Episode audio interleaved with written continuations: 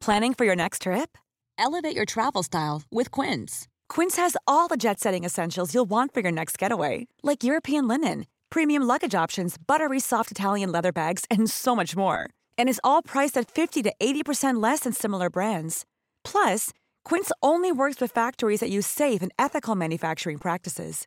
Pack your bags with high-quality essentials you'll be wearing for vacations to come with Quince. Go to quince.com slash pack for free shipping and 365-day returns. When you're ready to pop the question, the last thing you want to do is second guess the ring. At BlueNile.com, you can design a one-of-a-kind ring with the ease and convenience of shopping online. Choose your diamond and setting. When you find the one, you'll get it delivered right to your door. Go to BlueNile.com and use promo code LISTEN to get $50 off your purchase of $500 or more. That's code LISTEN at BlueNile.com for $50 off your purchase. BlueNile.com code LISTEN. Since 2013, Bombas has donated over 100 million socks, underwear, and t shirts to those facing homelessness. If we counted those on air, this ad would last over 1,157 days. But if we counted the time it takes to make a donation possible, it would take just a few clicks. Because every time you make a purchase, Bombas donates an item to someone who needs it. Go to bombas.com slash ACAST and use code ACAST for 20% off your first purchase. That's bombas.com slash ACAST, code ACAST.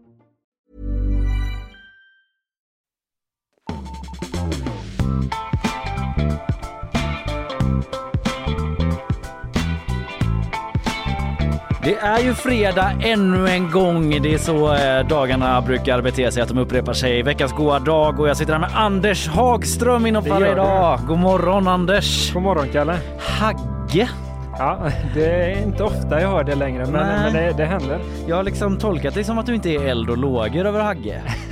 Det är väl mest för att det hänger med sedan eh, tonåren tror jag. Så Ja. det är inte så många som säger det i Göteborg. I Huskvarna däremot kan man höra det. Där kan man höra det. Fortfarande viskas det om Hagge. Vart tog han vägen egentligen? Jag har hört att, jag har hört att han är i Göteborg. Eller hur pratar man där egentligen? Du har slipat bort lite.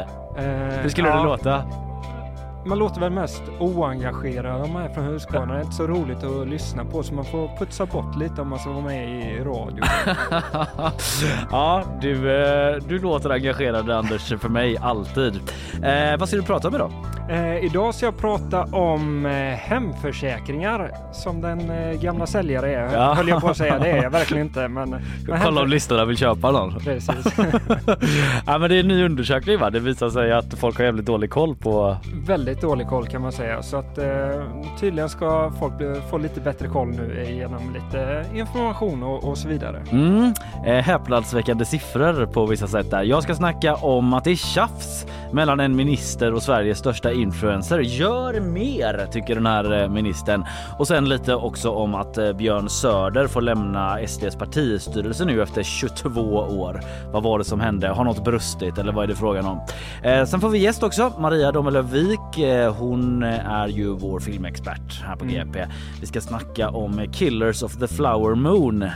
Den Ja. känner du till Anders? Ja, men framförallt som en film som är helt omöjlig att komma ihåg namnet på tycker jag. Ja. Eh, faktiskt. Vet att jag panikkollade precis innan jag skulle skriva löpet här. Men den heter ju så och den har ju fått eh, stående ovationer i Cannes och en femma i GP och eh, är ju ganska omdiskuterad också. Maria har intervjuat en som är släkt med en eh, i filmen, alltså en ur ursprungsbefolkningen då som behandlas eh, fruktansvärt den befolkningen i den här filmen. Så det blir mycket intressant. Dessutom är den ju så jäkla lång också, Ja. eh, vilket har blivit en grej.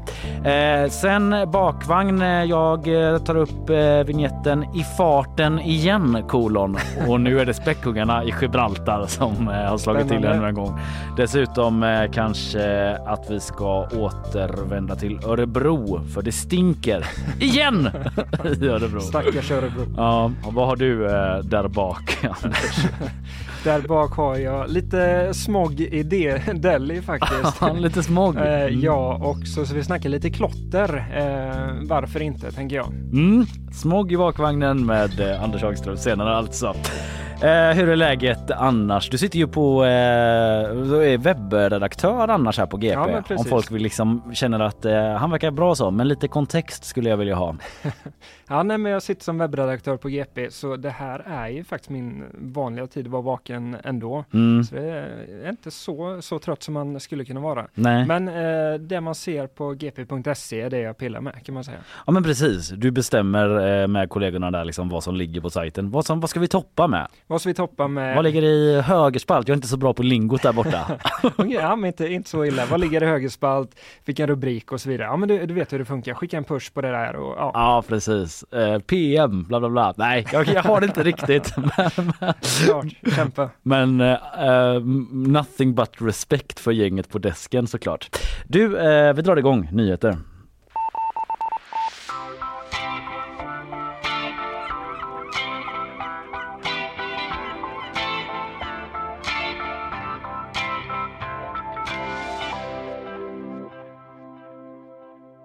Innan eh, vi eh, hugger tag i allt som jag puffade för eh, Anders så vill jag berätta för dig att det var ju en pressträff igår med gänget bakom Västlänken. Mm. Även kända som Trafikverket då.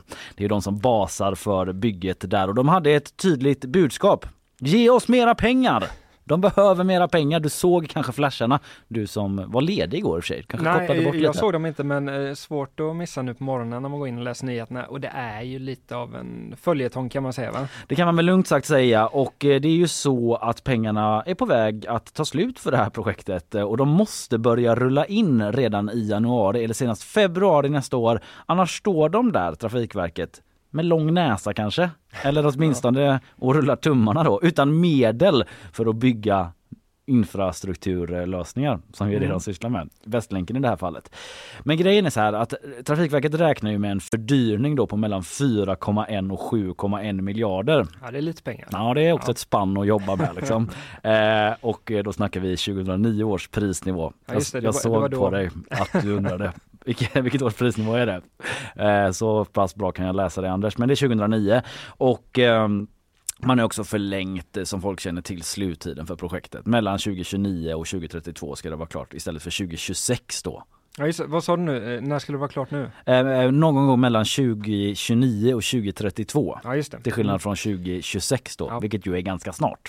Och, Ja, men det, eh, och, och när man åker, går runt eh, på stan så kan man ju säga att man ser, det ser inte ut att vara på väg att vara färdigt eh, 2026, eh, tycker jag inte. Nej, i Haga är inte det känslan man får. Nej. Att snart struttar jag ner här och tar tåget till Trollhättan liksom. Men grejen är att det finns liksom ingen plan för, eller ingen färdig plan i alla fall för hur de här förseningarna och fördyringarna ska täckas.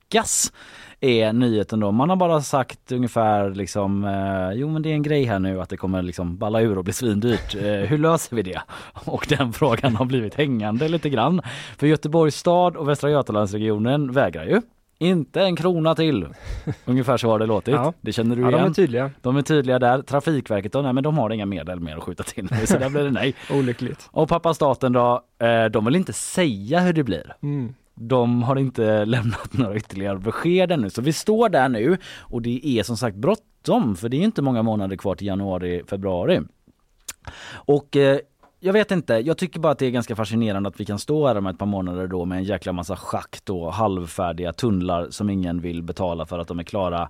Men samtidigt, som du var lite inne på här när vi småpratade i morse Anders, att det är väl kanske också någon slags, eh, slags chicken race detta. Alltså två stycken säger tvärt nej och en tredje känns lite otaktiskt att säga vi vet inte än i, i det här läget faktiskt. Nej precis, då är det ju de man frågar först, de som Det- tvekar. Någon har bollen just nu, just nu känner man. Ja, och det kanske är staten då som fortfarande inte har lämnat besked. Eh, Det kanske är så att Trafikverket genom de här presskonferensen vill sätta lite press på de Mm. olika aktörerna då. Att på något sätt måste vi lösa det, vem vet. Eh, Men man ska komma ihåg att det är ingen som har dragit i nödbromsen ännu. Och varit så, nej nu lägger vi ner det, fyll igen schakten, vi går hem och bygger på något annat. Mm. Eh, utan eh, det kan fortfarande bli så att man eh, kommer överens eller att man helt enkelt lånar en jäkla massa pengar från något eh, håll då. Då är det kanske staten som gör det, gissar jag. Mm. Jag vet inte riktigt om jag ska vara helt ärlig. Nej, in, inte jag heller. Det, det är många turer och det är inte alltid superlätt att, att hänga med tycker jag. Det är inte det. Bo Larsson är projektledare för, eh, trafik, för Västlänken på Trafikverket då och han eh, verkar tycka det är liksom lite knepigt det här med att eh, Göteborg stad vägrar att betala mer. Det här sa, citatet eh, kom han med eh, i vår artikel igår då. Det jag menar är lite utifrån när man säger att göteborgarna inte ska betala. Den retoriken, punkt, punkt, punkt. Jag kan förstå utifrån att göteborgarna får betala utifrån störningar och sånt. Men när det gäller den rena finansieringsformen, punkt, punkt, punkt. Och sen fortsätter artikeln så här. Bo Larsson pausar och går sen in på trängselskatten. Så det verkar lite så eh, eh, ja, det är en svår fråga helt enkelt och där går man in på en ganska avancerad diskussion eh, faktiskt om det här med trängselskatt och finansiering, att det funkar olika i Stockholm och Göteborg. Och jag får faktiskt eh, hänvisa lyssnarna till eh, gp.se för att mm. läsa mer om det här innan det blir för komplicerat eh, känner jag. Men där kan man läsa mer om det. Bo Larsson, också projektledaren där, alltså han ser ju nästan ledsnare och ledsnare ut också för varje dag som går. Det kan också vara lite hans stil, det är min tolkning detta. Han har också den stilen som eh, lågmäld tjänsteman så. Men eh, man undrar ju också vem som kommer ta notan för hans eh, terapi liksom, när allt det här är klart.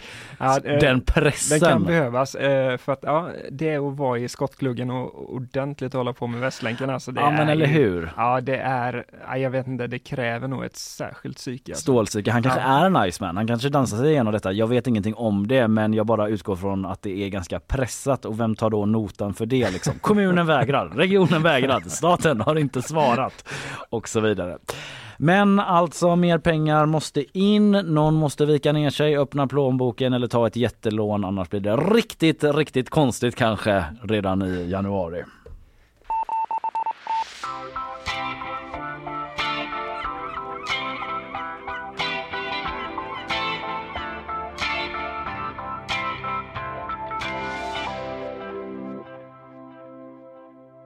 Yes, Anders. Uh, ja, Okej Kalle, vet du vad en hemförsäkring är? Ja, jag vet ju vad det du är. Det. Ja. Mm. Eh, Men jag, jag, kan säga, jag ska vara ärlig med en gång, att det inte är jag som bär huvudansvaret för den hemma, utan det är Filippa. Ja, men så länge någon gör det. Jag visste också vad det var faktiskt. Men att ha en hemförsäkring verkar inte vara så självklart som man kan tro. Eh, särskilt inte bland unga, för tydligen så kan det låta så här om man frågar unga vuxna på stan. Nej men det känns väl när man skaffar ett eget boende, kanske när man har stabiliserat sig lite utanför plugget och har ett eget jobb då.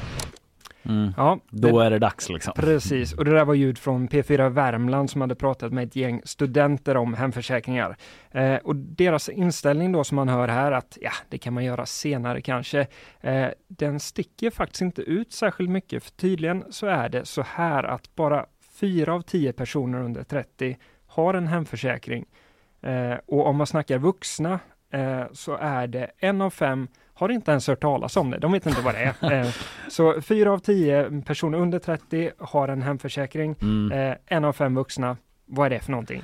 Jag vet att det är slående siffror men det var någonting med när jag hörde den här killen, den unga killen, att jag ändå kunde relatera till honom att jag nästan kände lite fair enough. Alltså man ska ha det, det är jätteviktigt. Men när man liksom harvar runt i andra hand typ på olika ställen och korttidskontrakt och så. Ja, men jag, jag, tror helt ärligt om jag tänker tillbaka så finns nog boenden där jag har bott, alltså just det här andra hand och så här som det kanske inte funnits en hemförsäkring. Jag tror att många känner igen sig i, men, ja. men Finansinspektionen som gjort den här undersökningen i alla fall, det, de har tagit reda på det, gjort undersökningen och de är i alla fall eh, oroade över det, att det ja. ser ut så här, så de börjar planera lite för hur ska man få fler att skaffa en hemförsäkring. Eh, och i ett pressmeddelande som de har skickat ut så säger Sofie Tyreus som har titeln Finansiell folkbildning håller hon på med i alla fall på wow. FI.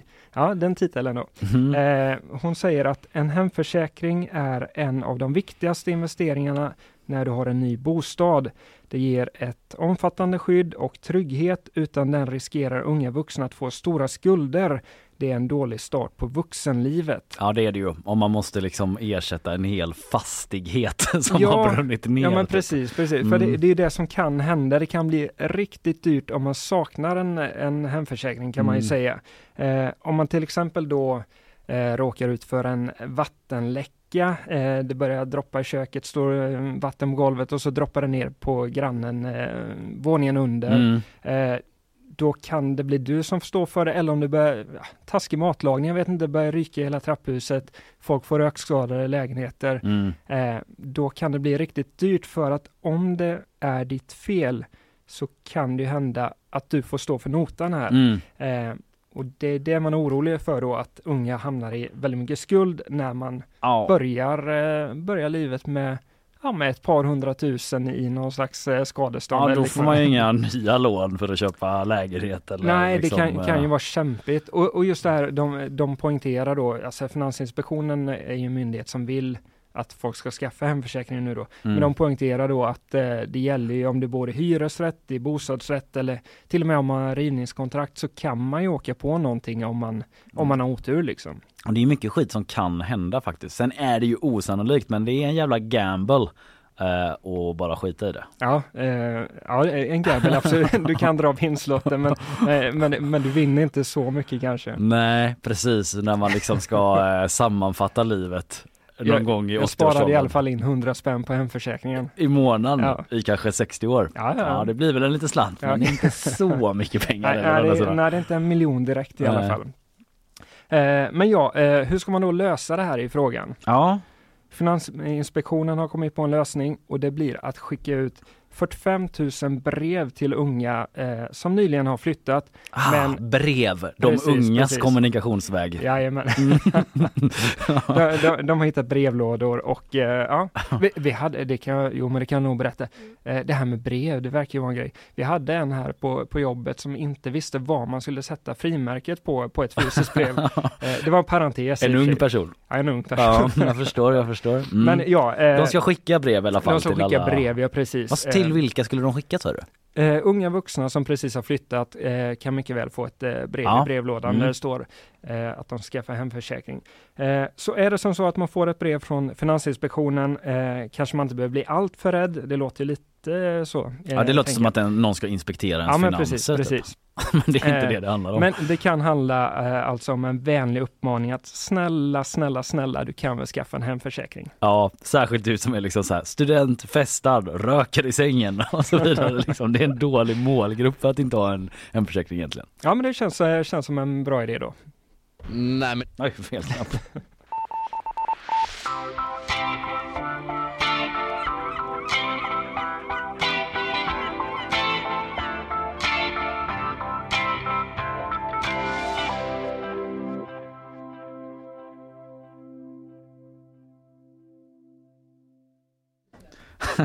Skit i den säger producent Emelie Hagman. Och då gör jag det för nu är det dags för eh, nyhetssvep. Det skiter vi aldrig i. Eh, Har du hemförsäkring Isabella? Ja. Alltså jag har ju en mamma som har jobbat med försäkringar hela sitt liv så Ja, jag ja, har eh, faktiskt eh, haft någon som sagt till mig vad jag ska göra. Ja. Men eh, det, det, det, Det kan man höra, få höra ibland men det är också lätt då att man gör lite revolt mot ens föräldrar särskilt eh, med vad de jobbar med och sådär. Jag var ju det. väldigt länge liksom emot naturvetenskap som ämne i skolan för det. att min mamma varit lärare i det. Nu ångrar jag det för jag är väldigt intresserad av det nu liksom. Men det var inte så att du slog bakut kring försäkringar? Jag känner inte att jag skiter jag ska i aldrig bli det. som dig mamma Nej. och ha en hemförsäkring. Nej, där, där sätter jag stopp. Det är bra Isabella. Du, vi slår över i ton för nu är det dags gör för nyhetssvep. Tack. Varsågod.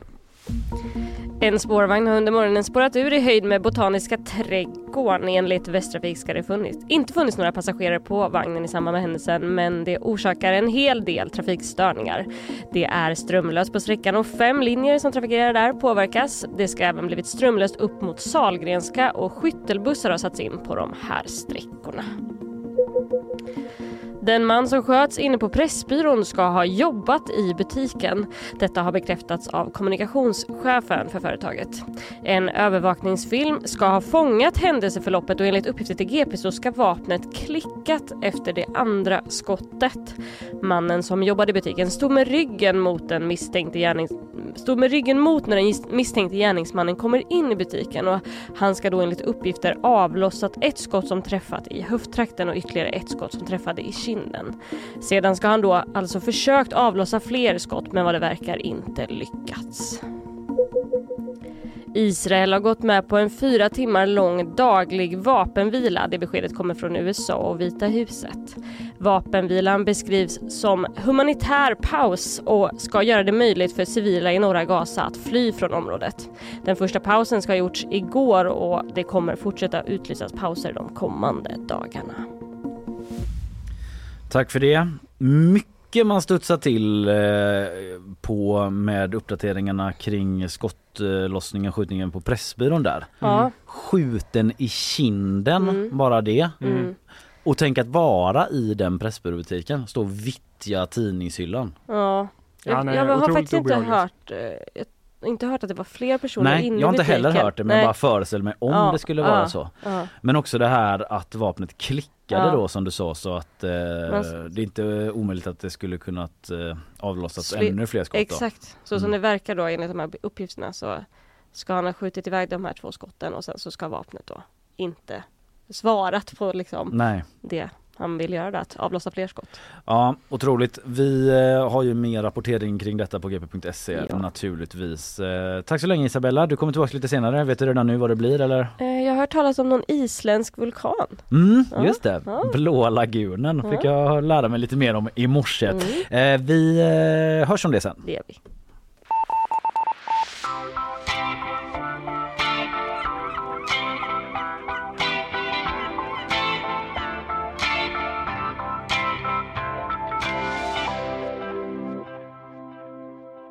Anders, Yes. det är beef. Beef mellan en influencer eller influerare som det heter. Är det den svenska? Ja men alltså jag såg att eh, både TT och eh, Dagens Nyheter skriver ju influerare hela tiden. Ja, ja. Ja men eh, eh, det är mellan en influencer och en eh, minister. Eh, och inte vilken influencer som helst då utan Bianca Ingrosso, Mm. Sveriges största. Ja, men det är väl influencernas influencer. Svårt att säga, men du, du förstår. Ja jag förstår vad du menar och jag tror det måste vara så. Och eh, ministern i fråga är Romina Pourmokhtari, klimat och miljöminister. Det är åtminstone shots fired från Pourmokhtari. Eh, hon säger eh, så här. Jag ska göra kaos med honom. Nej, det säger hon ju inte. Eh, men hon säger att hon stör sig jättemycket på hela Bianca Ingrossos stil. Mm. Den keffa stilen hon kör. Det är inte ordagrant nu, jag parafraserar ja. Anders. Men eh, hon har varit med i en längre intervju i Dagens Industri. Romina Pourmokhtari och där eh, får de, hon eh, frågor om eh, konsumtionshets och sådär. Ja, Okej, Och- så det är där, eh, där bråket ligger. Ja men precis det är det det handlar om. Eh, Det som hon eh, stör sig på jättemycket är konsumtionshetsen i allmänhet då, särskilt av kläder. Och då tycker Romina Pourmokhtari att det är deprimerande i själen att de, alltså influencers generellt då talar de om då, ska vara idoler för ungar, eh, unga, främst kvinnor i dagens samhälle. Och eh, det säger hon till Dagens Industri alltså. Och hon önskar liksom att man såg ett annat, att man såg intresse i annat.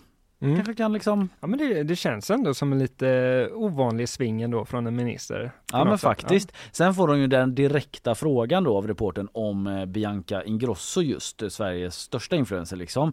Och eh, då säger Romina Pourmokhtari att jag har väldigt svårt för livsstilen hon torgför. Ja. Mm. som är då att sälja massa kläder. Eh, bland annat liksom. Men hon snackar att om att alla hade levt som Bianca Ingrosso och konsumerat så mycket som hon eh, gör. Hon lägger till så här, visst hon får säkert mycket gratiskläder liksom. Men hela Det, signalen. jag tror man kan vänta sig det, eller ja, det Mm. kan man tänka sig. Det kan man tänka sig och utgå från. Men att ändå liksom att signalera att eh, man liksom ska ha så här mycket kläder och så. Om alla hade haft den livsstilen då hade jag inte kunnat sova mer, säger Romina Pourmokhtari. För jag hade behövt jobba så hårt. Så jag blir lite upprörd. Tänk! Men det, men jag, jag förstår inte ens riktigt det där alltså. Vilket då? Då, då, då hade hon behövt jobba så mycket. Jag, vad, menar hon med det? Nej men för att kompensera Ja, för alla Bianca Ingrossos där ute som köper så mycket kläder. Tänk vad hon hade behövt jobba liksom och hon som redan jobbar så mycket för klimatet. Eller? Alla tycker ju inte att hon jobbar tillräckligt. Till exempel klimatpolitiska rådet då Eh, som ju säger att regeringens eh, klimatpolitik inte är tillräcklig för att nå klimatmålen. Ja, hon har ju fått eh, mycket kritik själv, det har hon ju absolut fått. Ja, av opposition men också av eh, klimatpolitiska rådet då som tycker liksom att man har tappat styrfart och forskarna i rådet underkänner regeringens klimatpolitik är rubriker som har varit. Eh, så man undrar ju liksom då hur många kärnkraftverk regeringen hade behövt bygga för att kompensera för ett helt Sverige fullt av Bianca Ingrossos. Mm. Det är ändå deras liksom stora Ja, men, klimatplan det här med kärnkraftverk. Kan man väl ändå säga Det Anders? hade ju varit kul om någon eh, räknar på det faktiskt. Ja, hur många Forsmark eh, liksom, eh, krävs för att eh, underhålla Bianca, eller för att klimatkompensera för Bianca Ingrosso? Man kan ju bygga ut till hela familjen där också, Wahlgren, eh, det. Ingrosso, eh, Mm. faktiskt.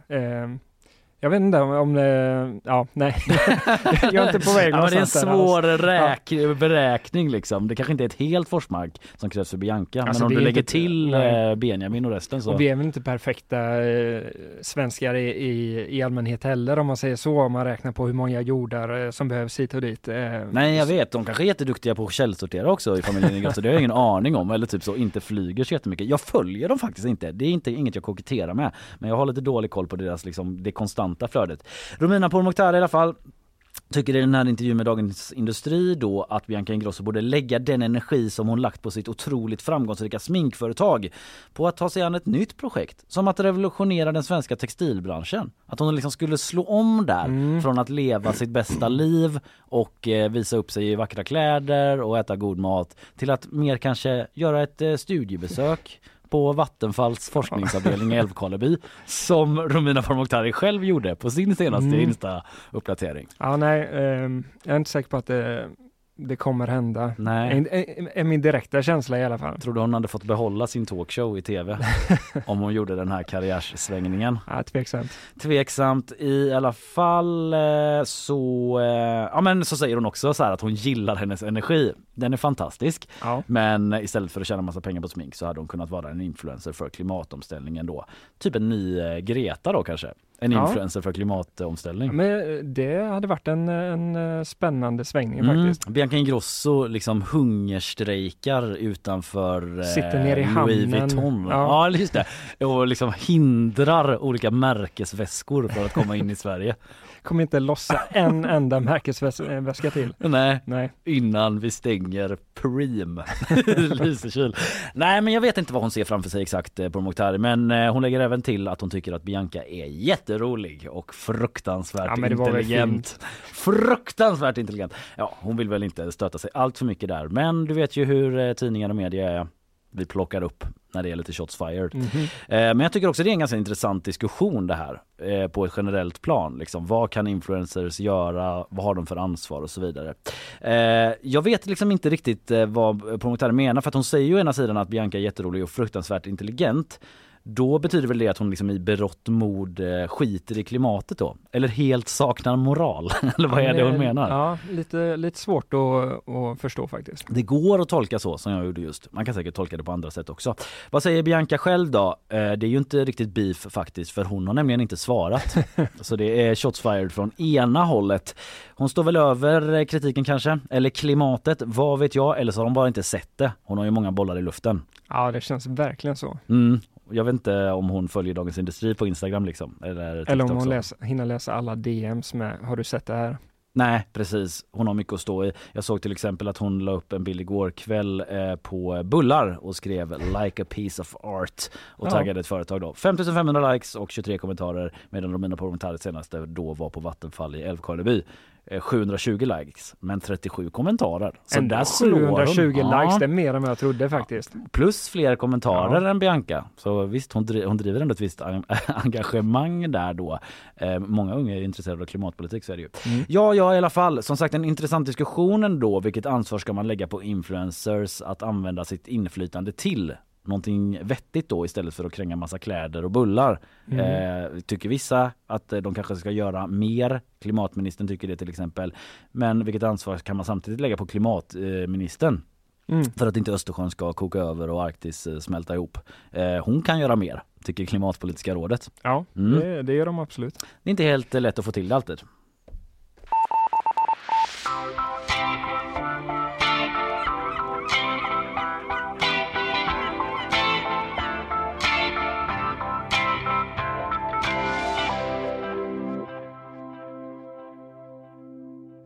Killers of the Flower Moon. Mm. Är det Anders eh, den mest omtalade filmen just nu? Ja men det måste det vara faktiskt. Det Eh, måste väl vara ja, det. Men eh, jag har inte sett den men jag har pratat med flera polare om den i alla fall. Ja, jag vet ju andra här på GP som liksom har läst den här boken i förväg för att ladda upp den i baserad på en bok. Mm. Det var Andreas Jonsson. Eh, Martin Scorseses nya film handlade om alltså som eh, ja, eh, utspelar sig i Oklahoma på 20-talet bland urs- ursprungsbefolkningen osagerna som hittat massa olja där då. Mm. Och eh, det kretsar filmen kring. Vi får hit Maria Domelövik som är GPs filmredaktör som eh, ska snacka om den här filmen, om hyllningarna. Men hon har också gjort en intervju då med en av eh, släktingarna till en som är med, som är en rollfigur i filmen. En eh, kvinna som heter Addie Roan Horse. Och eh, ja, det eh, verkar ha varit ett intressant samtal. Ja men spännande.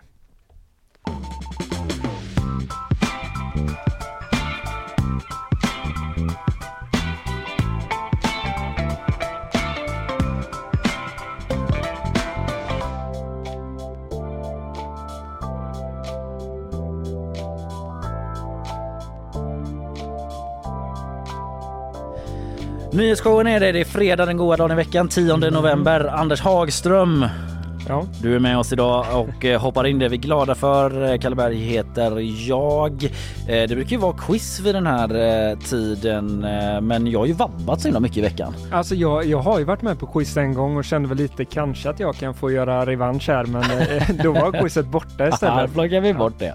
Ja, det. Lång näsa för Hagge. Mm.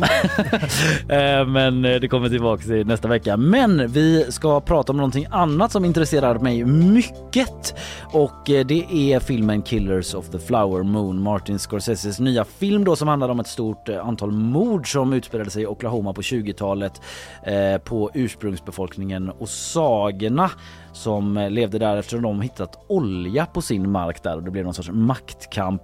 Och eh, den här filmen har ju blivit hyllad i Cannes och här i GP och eh, mer. Eh, och för att prata om det så har vi då med oss, det är det som gör mig extra glad också den här morgonen, eh, vår filmredaktör på GP, Maria Domelöv-Wik. God morgon Maria! God morgon, god morgon. Vad kul att ha dig här. Tack för att jag fått komma. Det är alltid roligt att vara här. Det är alltid roligt att ha dig här. Du, du har sett filmen. Vad tycker du om den först och främst? Eh, jag tycker den är helt makalös. Den är, den är totalt episk och den berättar ett stycke omistlig och mörkad eh, amerikansk historia. Och eh, jag har faktiskt aldrig sett något liknande på film. Det enda som jag eh, associerade till det var den här The Act of Killing eh, om eh, det indonesiska folkmordet där liksom bödlarna iscensätter sina egna avrättningar liksom, och skryter om dem. Men det var en dokumentär va? Det var en dokumentär. Men eh, alla, för alla som inte hängt med då, jag drog ju det lite i påan här men eh, vill du berätta lite mer, vad handlar den om? Ja, den eh, bygger på en reportagebok av eh, David Gran. Så den, det, det, den bygger på verkliga händelser. Eh, och den utspelar sig i 1920-talet i eh, Oklahoma, nära Tulsa. Och eh, då är det ju ett antal helt enkelt vita män som eh, sätter i system att mörda och giftmörda människor ur Osage-nationen, alltså Mm. Osage-folket, ja, för att komma över deras markrättigheter och bli rika på olja. Mm. Ja just det, och den fick fyra fyrar i GP, succé Cannes. Alltså hur har den tagits emot av, eh, av andra i publiken? Den fick fem fyrar faktiskt. Fem i fyrar, GP. förlåt. Ja, och eh, den har ju hyllats överallt alltså hittills. Alltså, eh, för att eh, den eh, ger den här, eh, det här stycket historia som har varit ganska okänt. Inte mörkats helt, eh, det har ju kommit de här böckerna på senare tid Mm. om det här men men eh, den är ju eh, väldigt eh, snyggt berättad och, och Mm. välspelad. Det är ju de, de som gör huvudrollerna, det är ju då Leonardo Di- DiCaprio Ja, och Lily Gladstone och inte minst Robert De Niro. Mm. just det, Robert De Niro är det ja. Scorsese samlar gänget igen liksom. Och Scorsese han är ju typ 81 nu eller något sånt där. Är det här hans sista film typ? Det vet vi väl inte men hur är, hur, hur är viben runt Scorsese efter detta? Eh, ja, man vet ju aldrig. Nej. Man ser på Ken Loach som eh, är 87 nu och har en ny film ute, The Old Oak. Men, men många tror ju kanske att det här är hans eh, sista stora eh, film. Och eh, han har ju också själv sagt i något statement att han, han önskar att det här ska tas emot som en offergåva för att man ska minnas alla de här eh, våldsamma och fruktansvärda eh, sakerna som det här folket utsattes för. Lite som en slags filmisk vitbok eller mm. Eh, den här boken som du nämnde då, David Grants bok eh, med samma namn, Killers of the Flower Moon, eh, den är från 2017 och den har undertiteln FBI's födelse. Spetsar man öronen, vad är deras roll i detta? Ja men det, det, det var ju en, en en otrolig mängd mord. Då. Det, det, det, som hände var att många vita män gifte sig med kvinnor från osarsfolket, och sen eh, så dog de strax därefter av förgiftning eller på andra sätt, eh, mord. Eh, och eh, eh när en av personerna då i filmen, Molly, um, hon, eh, hon är en av fyra systrar och både, alltså tre av hennes systrar och även hennes mamma bli, dör eh, under ganska kort tid och då anlitar hon en privatdetektiv. Mm. Och han blir mördad och alla som lokalt försöker eh, undersöka det här, de blir mördade. Mm. Och sen till slut så samlar hela eh, Osage-nationen ihop pengar så att Molly, när hon själv är väldigt, väldigt sjuklig mm. och nästan håller på att dö, kan åka och vädja till regeringen. Snälla, gör någonting åt det här. Alltså, mm. Alla i mitt folk bara dör och vi mm. vet inte varför. Och så då plötsligt en dag så dyker det en massa federala agenter upp och börjar mm. utreda det här. Men födelse, så här, fanns inte FBI innan eller? Nej. Nej, utan det är då man kommer igång med det. Mm. Det är mm. rätt sjukt alltså. Mm. Eh, men eh, du har också pratat då med en eh, person eh, vars, eh, ja vad blir det, hennes farfars farfar ja. är en av rollfigurerna i den här filmen. Vem är det du har pratat med? Uh, hon eh, het, heter Addie Roan Horse och är konstnär och bor i Oklahoma. Eh, och eh, hon, hennes eh, släkting då, alltså det här filmen är då inte bara en film som generellt handlar om Osage-folket utan det är också ett porträtt av hennes släktshistoria och familjehistoria. Mm. Där Henry Roan, han var vän med William, eh, eh, han som är liksom Robert De Niros eh, rollfigur som mm. är så att säga bygdens starke man eh, som iscensätter egentligen de här cyniska morden. Och samtidigt så tror den här Osage eh, mannen Henry Rohn att, att det är hans bästa vän. Så han, eh, han skriver till och med en eh, livförsäkring på 25 000 dollar, mycket pengar på den tiden, som, som, ska till, som tillfaller då mm. Robert De Niros rollfigur ah, om Henry Rohn eh, går bort. Och då, föga förvånande, så hittas han ju sen mördad. Mm. Och det blir ett sånt eh, clear case för FBI att utreda när de väl kommer dit. Ja, just det. Men, men alltså hon där, när hon tittar på den här filmen själv, vad, vad tycker hon? Känner hon igen sig i, i berättelsen? Hur tycker hon att eh, sitt folk liksom porträtteras? H vad säger hon om det? Alltså hon tyckte att det var nästan läskigt, liksom att det kändes som att eh, de här bilderna som hon har tittat på på sin, eh, på sin släkting, att de här eh, fotografierna nästan blev mm. levande. Att det blev, ja, och hon upplever att det, att det är porträtterat med väldigt stor eh, trovärdighet. Mm, mm. Mm. För hon eh, har, eh, hon bor själv i Oklahoma mm. fortfarande då, eller fortfarande, men det är på samma plats där filmen utspelar sig, eller samma delstat. Mm. Och har en dotter och hennes dotters skola, där är den här boken eh, av David Grant förbjuden. Ja, det där är helt... Är det så alltså? Det är nytt för mig. Eh, alltså, det, hon berättade för mig att hon heter ju till och med Roan Horse äh, i efternamn för att Roan, det var då hennes släktings mm. namn och de har hela hennes familj då. Vi får aldrig glömma, vi ska aldrig glömma de här, äh, det här våldet som vi utsattes för. Mm. Och så har den här reportageboken kommit och sen nu den här filmen. Och, och samtidigt så har de, de har ju infört en väldigt luddigt formulerad lag mm. i Oklahoma för skolorna där som säger liksom att ja, men ingen elev, inget barn ska behöva må dåligt eller känna kollektiv skuld över något som har hänt i historisk tid. Mm. Och, och, man skulle kunna tänka sig att ja, men det kanske skulle kunna användas för att motverka att man skulle må dåligt. Det här att lära av historien kanske inte är den starka sidan där och känns det som, det låter ju helt galet. Ja, ja visst, alltså det, det, blir, det motverkar det här att man inte ska behöva känna rasism för att mm. i själva verket blir det ju liksom, alltså och det många lärare då vågar helt enkelt inte um, lämna ut boken och undervisa om den. För, Med risk för att bryta mot lagen typ? ja, och bli avskedade. Ja, för det handlar om att liksom vita barn inte ska behöva må dåligt över vad eh, vita amerikaner för hundra år sedan utsatte ursprungsbefolkningen för då. Ja, I slutändan, hur ska man då kunna prata om sin historia? Hur ska man kunna ta upp hemska saker Ja. som det här terroreran i Mm. Oklahoma eller ja, förintelsen eller vad som helst. Alltså, då Mm. kan man inte prata om någonting till slut. Oklahoma har ju också en sån fruktansvärd historia kring Ku Klux Klan och sånt där i bakgrunden. Jag behöver inte gå in på det men liksom det finns väldigt mycket problematik historiskt i, med liksom rasdiskriminering och sånt i Oklahoma ju. Ja, Ja. det där kanske man får fördjupa sig ännu mer en annan gång, liksom hela deras eh, juridiska eh, system som de håller på med. Men eh, du har också intervjuat en som heter Chad Renfro Mhm. och eh, som var konsult till eh, den här filmen. Vad var hans eh, roll i detta?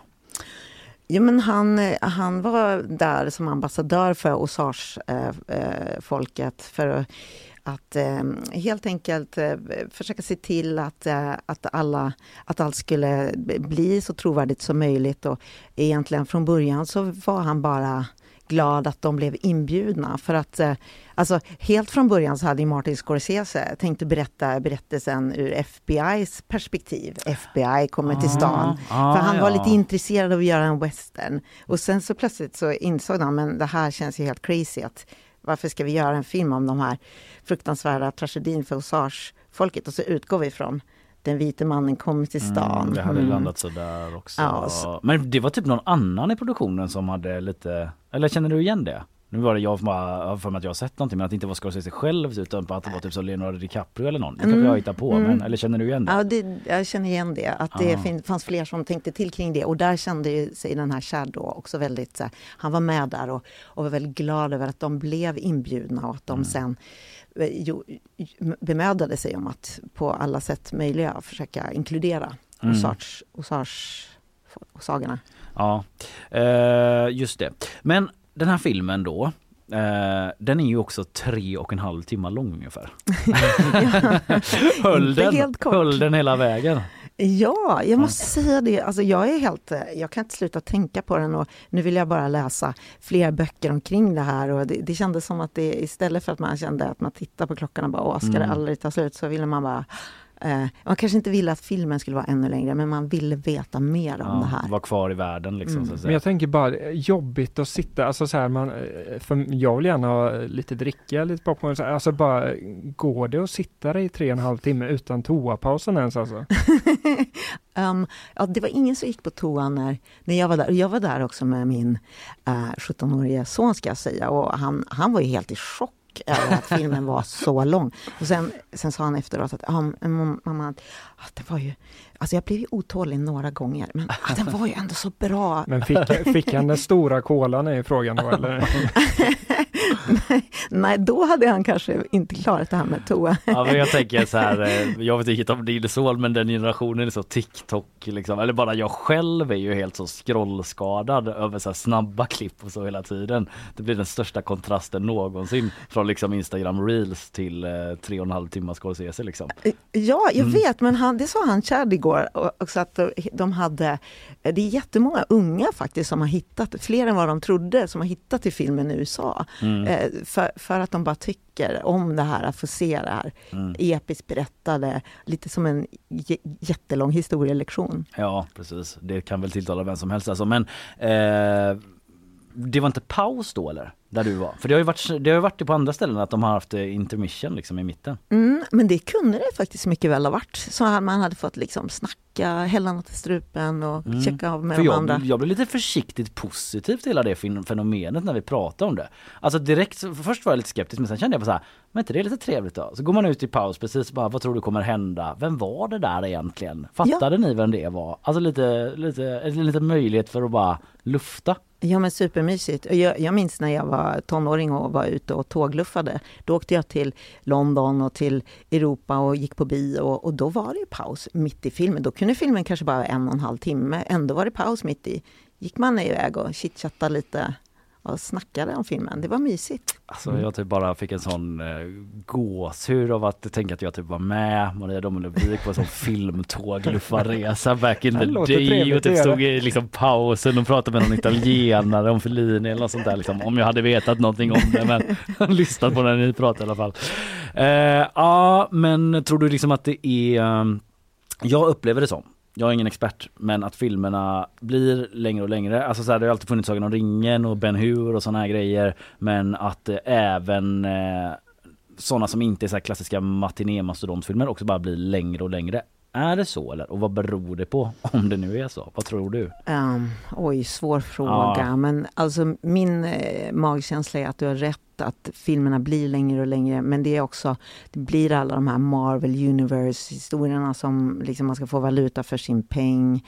Det ska, men jag kan säga, är det liksom, det är inte alla filmer som håller för tre och en halv Nej. timme. Men just Vad den tyckte här. du om Oppenheimer till exempel? Oh, ja men den hö- höll ju faktiskt. Jag Ja. gillade den. Jag Ja. gillade både Oppenheimer och Barbie, så jag är så dålig så jag kan inte välja sida där. Jag gillade också båda dem men jag tyckte ändå att Oppenheimer hade kunnat välja spår lite mer. Renodlat. Det var nog många berättelser han ville få in i den. Ja, du satt där med saxen va? Ja men lite amatörsaxen. Klipp ner den lite Christopher vill jag säga. Ja, liten redaktör ibland kanske. ja. ja men eh, precis. Vad eh, tänkte, vi hade också någon teori om att det är för att ha med streamingsajterna att göra. Nu bara spekulerar jag. Men typ att man vill hålla folk kvar på Netflix länge. Och då får en film gärna vara tre och en halv timme.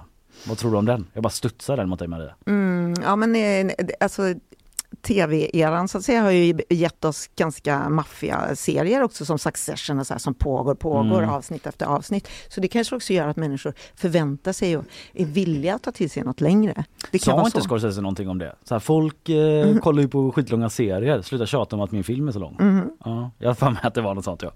Eh, ja, den här filmen eh, går ju på bio i Göteborg. Ja, Så det är bara att springa och se. Jag blev sugen i alla fall. Mm, jag med, Är det absolut. Är det något annat bra du sett det senaste? Tar jag dig på sängen här men... Ehm, oj. eh, ehm, ja, jag, jag, jag ser, senast igår såg jag en bra film som heter Slow, som går på Stockholms filmfestival eh, och som också visas här i Göteborg och som eh, var en, gjorde succé i Sundance och som väldigt eh, annorlunda film om eh, om eh, en parrelation där hon är väldigt eh, ja, eh, frigjord och lössläppt och han gärna vill ha ett förhållande men helt saknar sexlust. Bra tips, mycket bra. Eh, jag tycker att GP ska liksom anordna lite som DN har någon sån här DN-buss typ. Att vi ska ha så filmtåg med Maria Domelöv. Får man köpa biljetter och åka ner till eh, typ eh, Berlin kanske på filmfestivalen och bara gå på den med dig. En liten idé jag pitchar här live and direct. Tusen tack Maria Domelövik att du kom hit idag och snackade om Killers of the Flower Moon. Du är ju filmredaktör på GP. Tusen tack! Tack själv.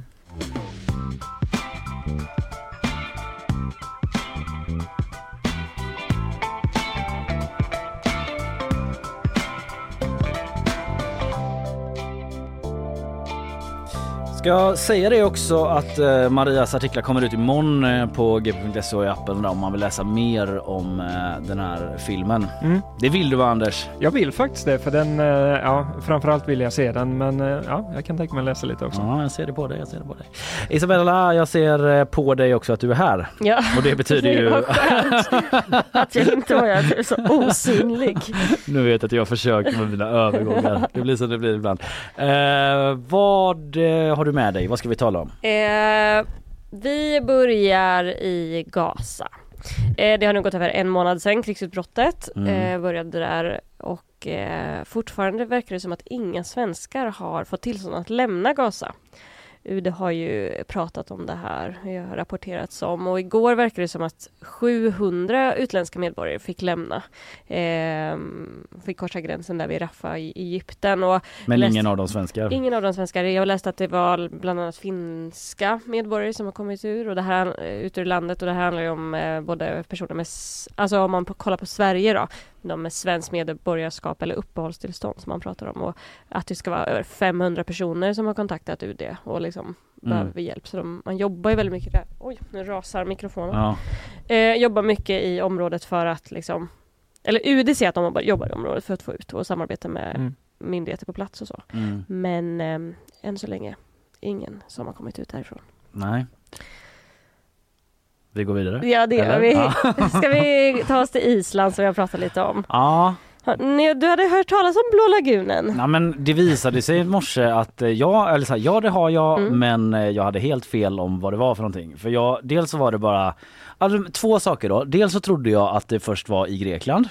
Mhm. Visst var det så Anders? Alltså, eh, jag vill gärna garva åt det men jag hade inte heller koll så det är Nej, det. det är svårt för dig för Ja. du vet att jag sitter på den ammunitionen. Att jag bara kan skjuta tillbaka mot dig. För att jag trodde, jag blandade ihop det med den här Deep Blue Sea, den där filmen om han eh, Jacques Cousteau typ och sånt där. Mm. Eh, och för jag sa så här, visst är det en film? Och då var Emily typ bara, ja det är en jättetveksam film där Brooke Shields är typ 14 år och, är här väldigt sexuell film typ. Mhm. Eh, men så här, jag har inte sett den filmen, ni får tro mig om ni vill men det har jag faktiskt inte. Men eh, på riktigt så ligger det på Island. Ja, det är väl de här varma källorna. Så här, Mm. Populärt turistmål där man liksom går och badar och har det trevligt. Jag har lärt mig det nu. Emily sa att för henne var det ungefär lika som pyramiderna.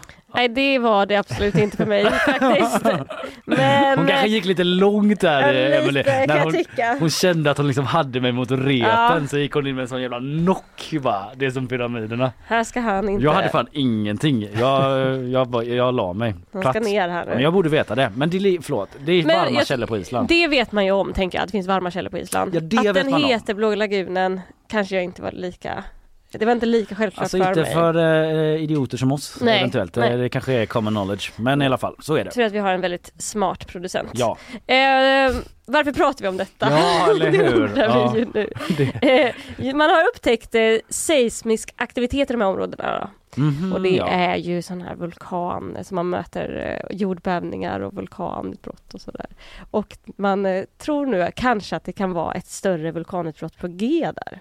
Island är ju bara massa vulkaner. Ja, Ja, vi minns ju Häftnafläffna Jökull. Jag ska bara, jag kommer inte ihåg vad den hette men som eh, ju Det stoppade all eh, flygplanstrafik. Just det. Mm. De, det här svarta molnet som Mm. aldrig försvann. Ja men förlåt nu skojar vi men det här kanske kan få jätteallvarliga konsekvenser om det blir ett utbrott där gissar jag. Såklart det kan. Mm. Eh, men det är ganska vanligt med utbrott på Island, eh, liksom, för att det är, är ju byggt av vulkaner och att det sker liksom inte riktigt i samhällena.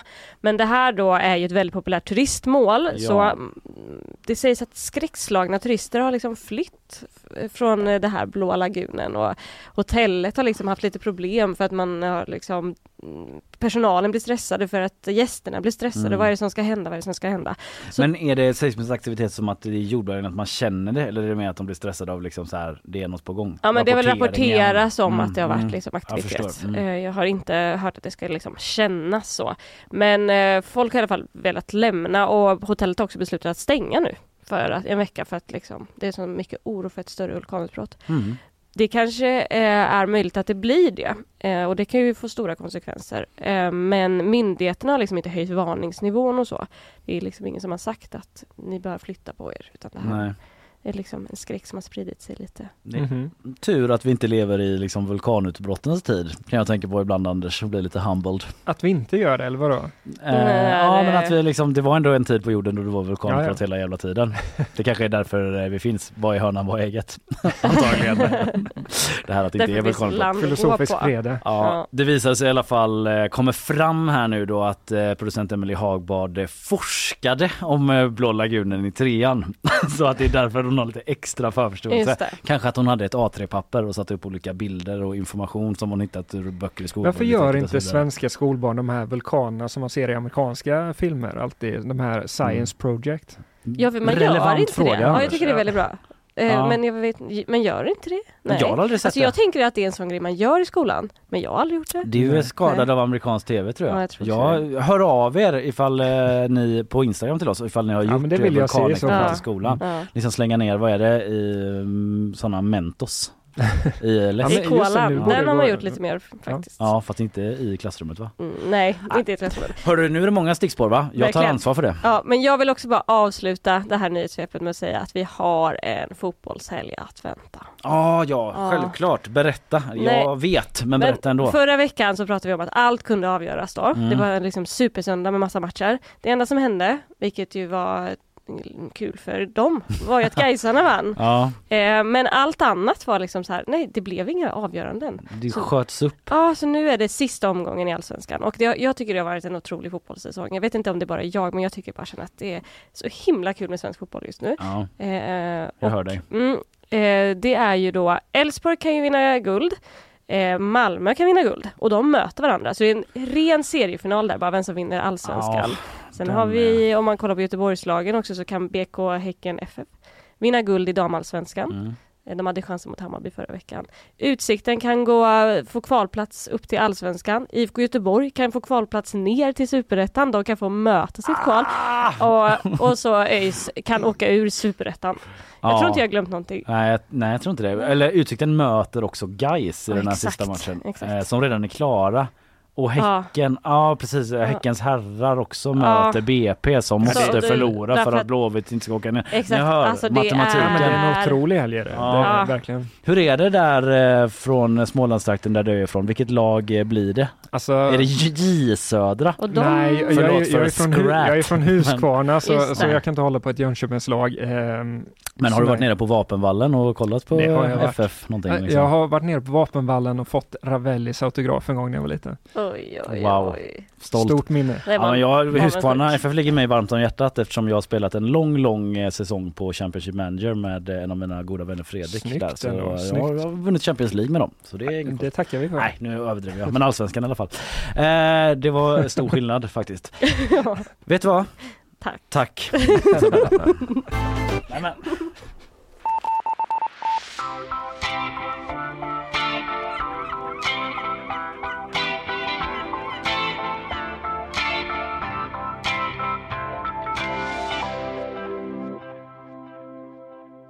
På måndag kommer ju också Filip eh, Troler eh, hit som gäst då Anders. Ja men det är väl väldigt passande kan man säga. Hur skulle du vilja rama in honom? Eh, Superettan eh, expert deluxe eh, i Sverige Ja. skulle jag säga. Kanske Sveriges främsta superettan-kännare. Ja, det finns väl typ ingen som bevakar superettan, alltså den näst högsta serien i herrfotboll. Ja, jag så tror faktiskt inte det. Jag tror att man med gott samvete kan säga det faktiskt. Mm. Sen har han också jättebra koll på allsvenskan såklart. Så han kommer hit och liksom snackar ner den här super helgen som vi har på måndag. Mm. Eh, då blir det drag under eh, galoscherna vågar jag lova. Men du, fler nyheter eh, hinner eh, vi med också. Jag ska bara klicka mig fram till eh, rätt litet dokument. Men jag ska prata om eh, Björn Söder. Mm. Han petas ju ur SDs eh, partistyrelse. Har du sett det eller? Jag såg bara en rubrik så du får gärna berätta mer. 22 år har han varit med där och eh, varit uppmärksammad, omdebatterad Mm, och eh, ifrågasatt Mm. av sina motståndare. Eh, en bärande figur inom eh, Verkligen, partiet. verkligen. Han har ju liksom varit med i de här, eh, de fyras gäng är det väl Mm. de kallar, kallas. Ja men så är det väl. Eh, Och nej, men han känns ju som en av de som alltid varit med, liksom en ganska självklar del av, eh, av SD. Precis, eh, det var ju liksom han och Jimmy Åkesson och eh, Mattias Karlsson och Richard Jomshoff Mm. är ju liksom ett sånt där Ja, det är järn, ja. järngäng, Mm. no pun intended, de var inte med i det. Skitsamma, du fattar vad jag far efter. Men eh, skitsamma, glöm det. Men liksom de har varit med tidigt och Mm. eh, liksom gjort SD till vad de är idag kan man ju Mm. säga. Och eh, nu får alltså Björn Söder eh, lämna partistyrelsen. Eh, varför då? Är det för att han har anklagat statsministern för att legitimera pedofili? För att han inte tar avstånd från Pride? Nej! Det är för att han är skåning! Ja, ja, ja. Det säger i alla fall Jimmy Åkesson. Det är för många skåningar här nu. Är det så ordagrant han säger alltså? Eh, Det är, det är det de brukar säga om invandrare, men nu är det skå- skåningar. Men eh, alltså han säger så här, om man ser det rent krasst så har ju Skåne haft en väldig dominans i partistyrelsen under väldigt lång tid, säger han till P4 Värmland. Och eh, ja, det är det argumentet han lyfter liksom att nu måste vi bredda här. Det är fler eh, regioner, eh, geografiska områden i Sverige som måste representeras Ja. i vår partistyrelse. Och eh, så här eh, säger eh, Björn Söder om det argumentet. Ja, jag är skåning. Och ni är eh, stockholmare. Men vi är alla människor. Mm, och så fortsatte han så här då. För visst, jag kanske luktar lite gris någon gång emellanåt. Jag kanske inte har någon jättehjärna full med statistik och propositioner. Men jag har något som är finare. Jag har en dröm. Och den drömmen är att förbjuda Pride och införa dödsstraff. Skoja, det var ju från Grotesco det här ju eh, som en jättegammal sketch. Eh, Men det är Väl funnet. Ja, eh, liksom hatten av för Grotesco. Roliga är de ju ändå. Skitsamma, på riktigt så har Björn Söder sagt att han inte har någonting emot att träda tillbaka. Han skrev, det var ju Svenska Dagbladet som var först med den här nyheten då Mm. och då har han skrivit ett mejl till dem att eh, han- det här var liksom under kvällen när uppgifterna kom ut och då skrev han i ett mejl Har inte hört något än men efter 22 år i styrelsen har jag inget emot att träda tillbaka. Har idag med tanke på alla mina andra uppdrag och familj med små barn svårt att ha tillräckligt med tid till att sitta i styrelsen. Men han hade inte hört något än. Eh, fick han höra det av tidningen då? Det verkar ju Det så. känns ju lite taskigt för att han, han har ju verkligen varit en del av inre kretsen där så det, det kanske de borde säga till honom. Ja man kan ju tycka Ja. det men eh, de kanske har sina skäl till det. Jag vet inte men eh, så framstår det ju i alla fall här Mm. då när Svenska Dagbladet fick loss den här nyheten och liksom hör av sig till honom.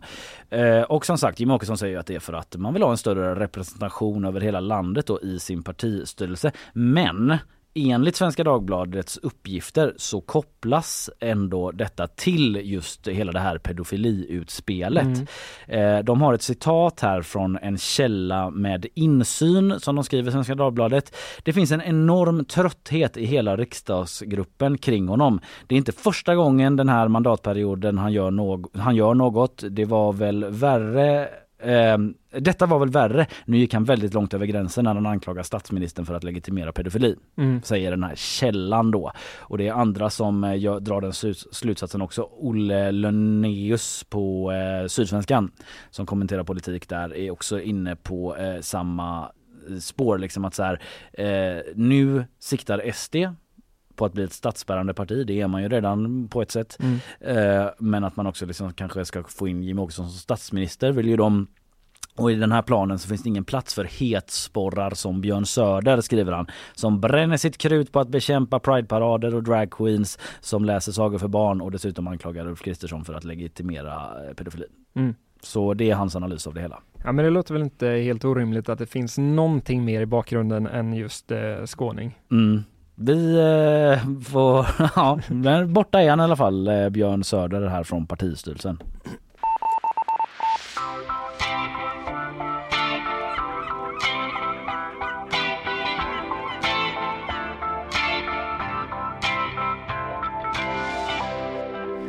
Eh, jo, men så här är det va, att eh, det här kom för eh, ett par dagar sedan, men den eviga frågan om vad som är konst kanske äntligen har fått ett svar faktiskt. Is this art? Ja men Den precis, precis. ja. Det är sådana frågor man ställer sig på Gotland i alla fall, för där har tingsrätten tagit ett beslut som sticker ut lite grann.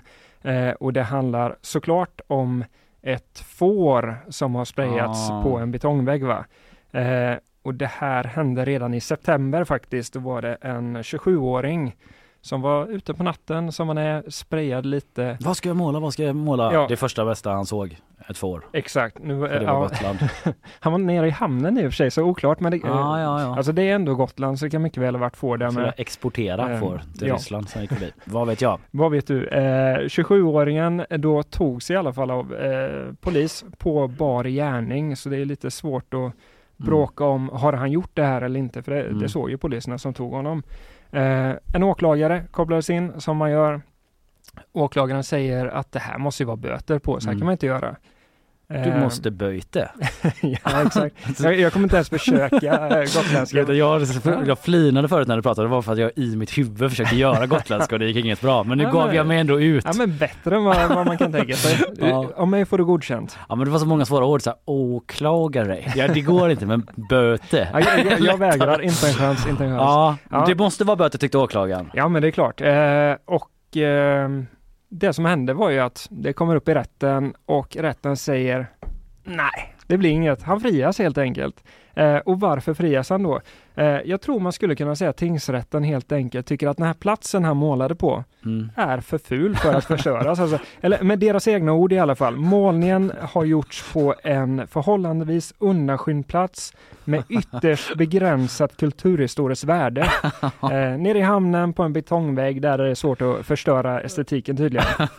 Eh, det, Roasted, den Ja, här precis, väggen i precis. hamnen. Ja. Alltså, de skriver vidare då, tingsrätten, att enligt eh, tingsrättens uppfattning har den här spruckna betongfasadens skönhetsvärde i rent objektivt hänseende ökat genom målningen.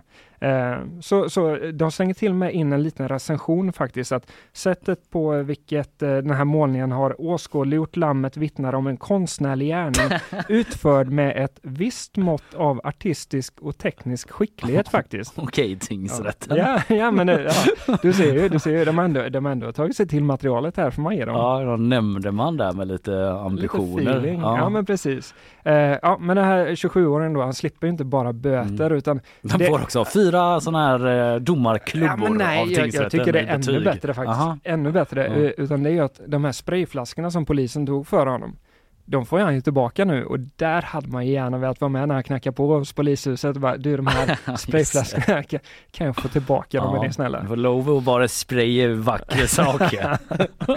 Bra, fortsätt. fortsätt. Eh, nej, men man kan tänka att han inte får ett leende av polisen, men där har vi det alltså. Vill man veta om ens klotter är konst eller inte så är det bara att åka till Gotland och måla på, för då, då får man svaret. Va? Få det prövat.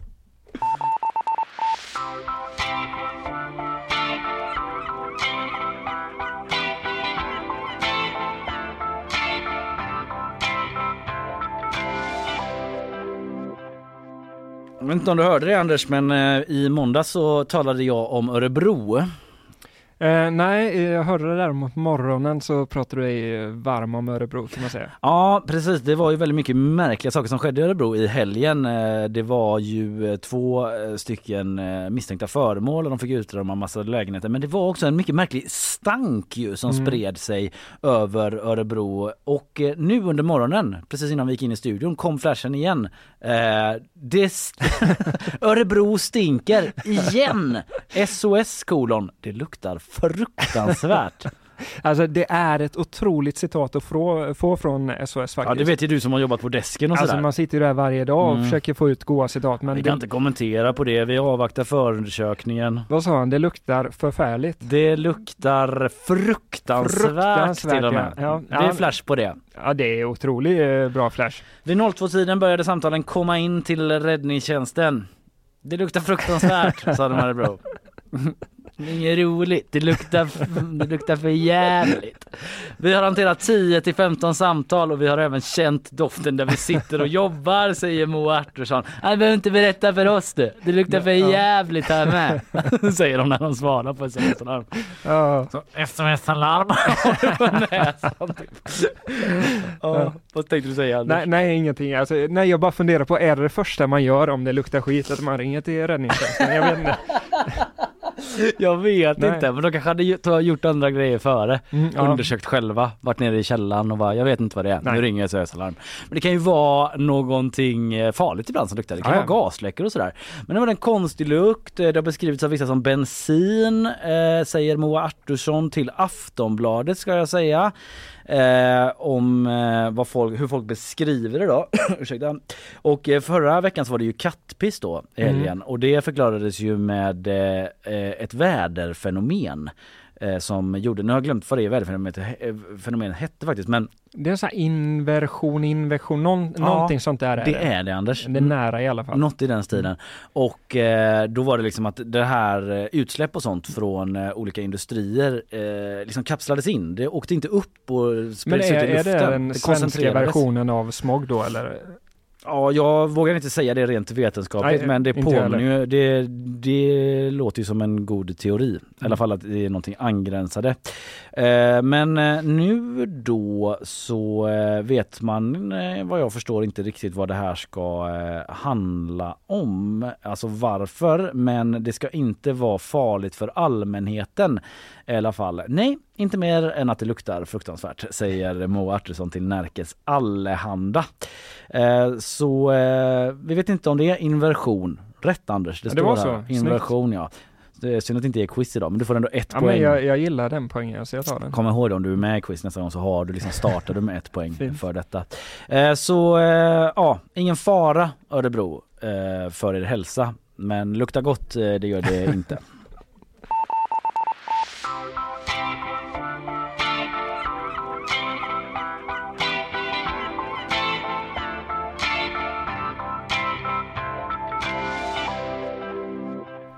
Ja, men du hörde att jag var lite överintresserad av eh, smog och inversion och sådär va? Eh, Ja. För det är nämligen så att i New Delhi vill man nu manipulera fram renande regn. Eh, det är nämligen så att luftkvaliteten i den indiska jättestaden, hur stor är den? Jag vet inte, jag glömde googla.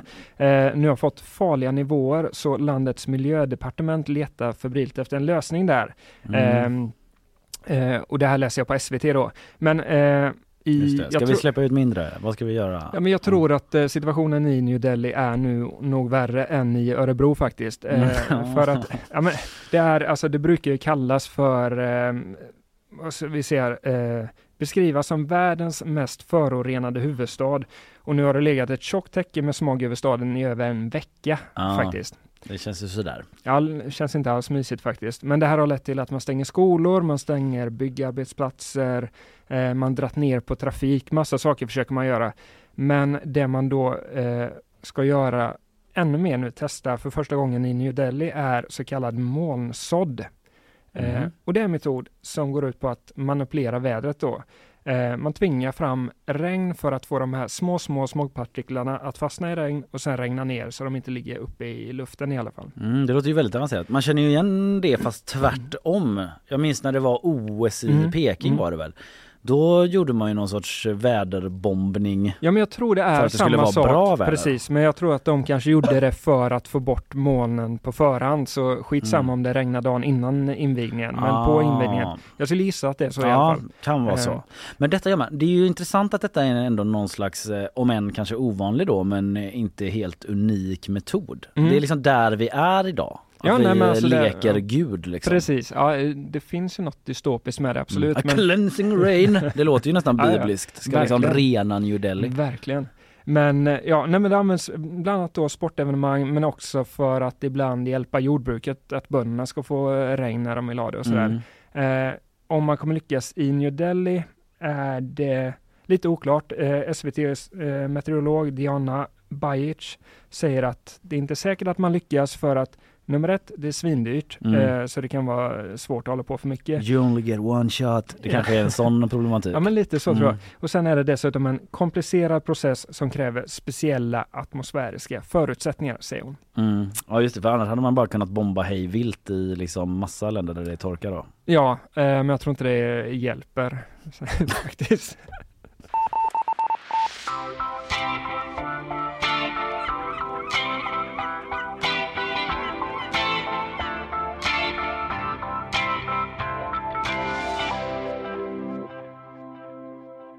Nu är det dags för det här Anders. Djurens djurnyheter, jag tror att jag vet det, det blir djurnyheter. Djurens djurnyheter, vad är det det heter? Just det, djurnyheter, pappa. Ja, vi ska återvända till Gibraltar. Otroligt taggad, underbart. Ja. Ja, eh, och eh, sundet eh, närmare bestämt, Gibraltarsundet. Vi har ju talat tidigare här om, då var det tidningen eh, som Mm. var väldigt pigga i rapporteringen kring späckhuggare som attackerar båtar och nu är de alltså i farten igen. I farten igen eh, den här gamla vignetten som jag har och då är det späckhuggare vi talar om. Jag läser på gp.se, späckhuggare sänkte segelbåt. Snygg alliterationsrubrik Verkligen, eh, verkligen. för övrigt. Men det står så här, en grupp med späckhuggare gick ihop och attackerade tillsammans en segelbåt i Gibraltarsundet. Efter 45 minuter hade de sänkt båten. Och eh, varför eh, beter de sig så här? Har du någon teori Anders? Eh, nej, men vadå? Eh, Kan det inte vara så att de är trötta på människor då? Kan vara så. En teori är att attacken var en hämnd för tidigare båttrauman i Ja, späckhuggarnas ser, liv. Ja, det här var uppe lite grann minns jag när vi pratade om det senast att det finns den teorin om att eh, ja, jag, jag kommer inte ihåg exakt vad det var för trauman man talar om. Ja men det sägs ju att de inte är helt dumma späckhuggare trots Nej. allt. De har ju de här jaktteknikerna, att de liksom Precis. sköljer ner sälar. Ändå obehagliga men imponerande. Ja, verkligen. Eh, det här ska ha skett den 31 oktober, några dagar sedan då och det var segelbåten Grazie Mamma som den heter, som kände något som attackerade underifrån och det var alltså en flock med eh, späckhuggare som låg bakom det här, skriver Morsky Mile, en turistbyrå som äger eh, den här båten då. Och eh, man sänkte den helt enkelt och det har varit eh, många incidenter. De senaste tre åren har det skett ungefär 500 incidenter mellan späckhuggare och båtar. 500 stycken. Ja. 500 över tre år då enligt NPR den amerikanska Mm. radiostationen. Minst tre båtar har sjunkit till följd av sådana här attacker. Och som sagt, eh, det är en eh, hämnd eh, problematik i bakgrunden. Det kan vara fråga om det. Eh, chef för Orca Behavior Institute, de heter ju Orca på engelska. Chef för Orca Behavior Institute. Ja Mm. det är också ja, spännande. Det, precis, eh, hon heter Monica Wieland Shields, hon har pratat med NPR och hon säger Jag tror definitivt att späckhuggare är kapabla till komplexa känslor som hämnd. Så hon verkar eh, Mm. ställa sig bakom den här eh, teorin. Eller nja, hon tillägger att hon inte är helt övertygad om att det är hämnd som är orsaken till attackerna. Men man kan inte utesluta det heller. Hon säger att det inte är säkert att det är det men de vill gärna hämnas och ha förmågan. Ja, precis. Men då kanske de också har förmågan att liksom se bortom den reptilreflexen att Ja. hämnas. Och att det är Ja, helt andra bevekelsegrunder. Det kanske är en Ja. strategisk attack för eh, Det här, Ja, ja, en geopolitisk fråga som är över våra spännande huvuden. om man kunde förstå det här eh, valpipandet och kunna fråga dem faktiskt. För Ja. Att, det, ja. Kanske kan skicka dig på någon fortbildning Ja, där. eh, tack, gör det. Vi eh, kastar oss vidare till en till. Djurens djurnyheter, vad är det det heter? Just det, djurnyheter. Ja, men jag vill inte lämna djurens värld eh, riktigt ännu. Det blir fler djurnyheter. En bebishaj har fötts. Mhm. Jaha, vad är det med det då? Det är Ja. väl inget konstigt med det. Jo men det är lite konstigt för den här bebishajen har ingen pappa. Nej. Det är en så kallad jungfrufödsel man talar om. Jaha, ja det är spännande. Det handlar om en haj som har eh, bott på ett zoo utanför Chicago där mamman då som är en e epauletthaj Aldrig hört- Epauletthaj. Aldrig, det stavas E-P-O-L-E-T-T, haj, epauletthaj. Eh, har bott i det där akvariet sedan 2019 då och aldrig träffat eh, en man. eh, en, en hane kanske. Varje hederförtryckares dröm. eh, I början av 2022 började hajhonan lägga ägg då läser jag från eh, TT mellan två och fyra obefruktade ägg varje månad. Men sen plötsligt så var ett ägg befruktat. Och efter eh, fem månader så kläcktes det här eh, ägget. Och man har sett att det liksom är en haj och inte någon sån här hälften sjöhäst eller. Nej precis. Eh, eh, nej, utan eh, det ska vara en hajunge som övervakas noga också. Ja men det är ju skithäftigt eh, faktiskt. Ja, och det här är, fenomenet kallas för nu ska jag försöka mitt bästa här. Partenogenes. Partenogenes. Mhm. Eh, och det är när ett embryo bildas från en obefruktad äggcell. Och det här vet man kan hända bland eh, insekter och reptiler. Eh, men det har också konstaterats bland fåglar och fiskar. Och hajar är ju en fisk va? Som är ett av våra äldsta djur i havet. De har ju Mm. hängt med miljoner år då. Eh, men man har inte sett det hos hajar eh, tidigare. Och jag hörde nu är det lite ur minnet här men jag hörde på radio i morse med eh, Inger Näslund, Mm. marinbiologen, som pratade om att ehm, Alltså man tror att det här evolutionärt kan ske då just när man eh, för, för fortplantning, artens Mm. överlevnad när en hona inte träffar en hane så kan detta på eh, att man liksom Ja, klämmer det. ur sig. Men alltså jag kräver inte att du vet det här alltså men blir det då som en klon av mamman eller hur funkar det? Bra fråga Anders. Jag vet inte men Inte det måste ju vara väldigt eh, lik eh, DNA-sträng. Jag, Jag hade inte, jag hade inte kunnat eh, skilja dem åt i en line-up. De DNA-strängarna, det kan jag säga.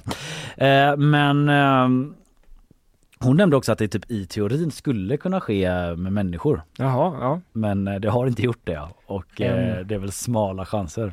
Ja, det känns som det. Mm. Eller man, man har Han är ju- på ja. en dejt och tjejen bara, jag är gravid. Nej, jag tänker... och sen bara, men låt mig lugna dig. Det är mitt eget barn. Enkom. ja, ja, fair enough.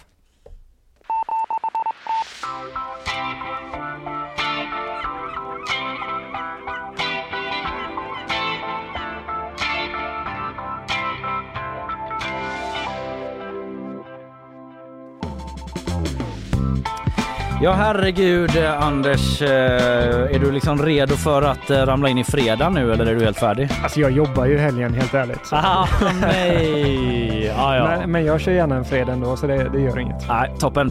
Anders Hagström, du har hoppat in idag. Det är vi glada för. Mycket trevligt var Ja, underbart. Du pratade ju om hemförsäkringar i morse, visst? Precis, det är väldigt få unga vuxna som har koll på det. Bara fyra av tio personer under 30 har en hemförsäkring och en av fem vuxna vet inte ens vad det är. Just det, stor kampanj ska rullas ut här då Precis. för att raise hemförsäkring awareness. eh, sen pratade jag om att pengarna till Västlänken är slut. Mm. Eh, nu måste det komma in nya senast i januari till februari. Eh, lite hårdraget så. Eh, det kan man lyssna på och läsa mer om på gp.se. Jag snackade också om bråket då mellan eh, Pourmokhtari och eh, Ja, säger jag bara Pourmokhtari, Ja. klimatminister Romina Pourmokhtari och Bianca Ingrosso, eller alla fall shots fired från klimatministern mot Bianca Ingrosso. Mm. Sen var Maria Domelövik här och pratade om Killers of the Flower Moon. Hon är ju vår eh, filmexpert Det är hon. här på GP filmredaktör. Ja, och eh, vi eh, säger väl trevlig helg. Producent idag har varit eh, Emily Hagbard. Eh, trevlig helg allihopa. Trevlig helg.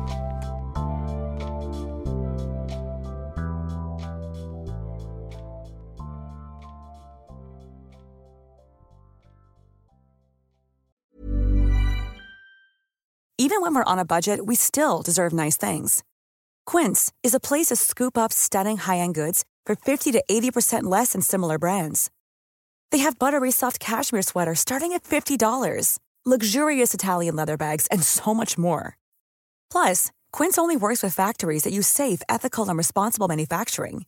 Get the high-end goods you'll love without the high price tag with Quince. Go to quince.com/style for free shipping and 365 day returns.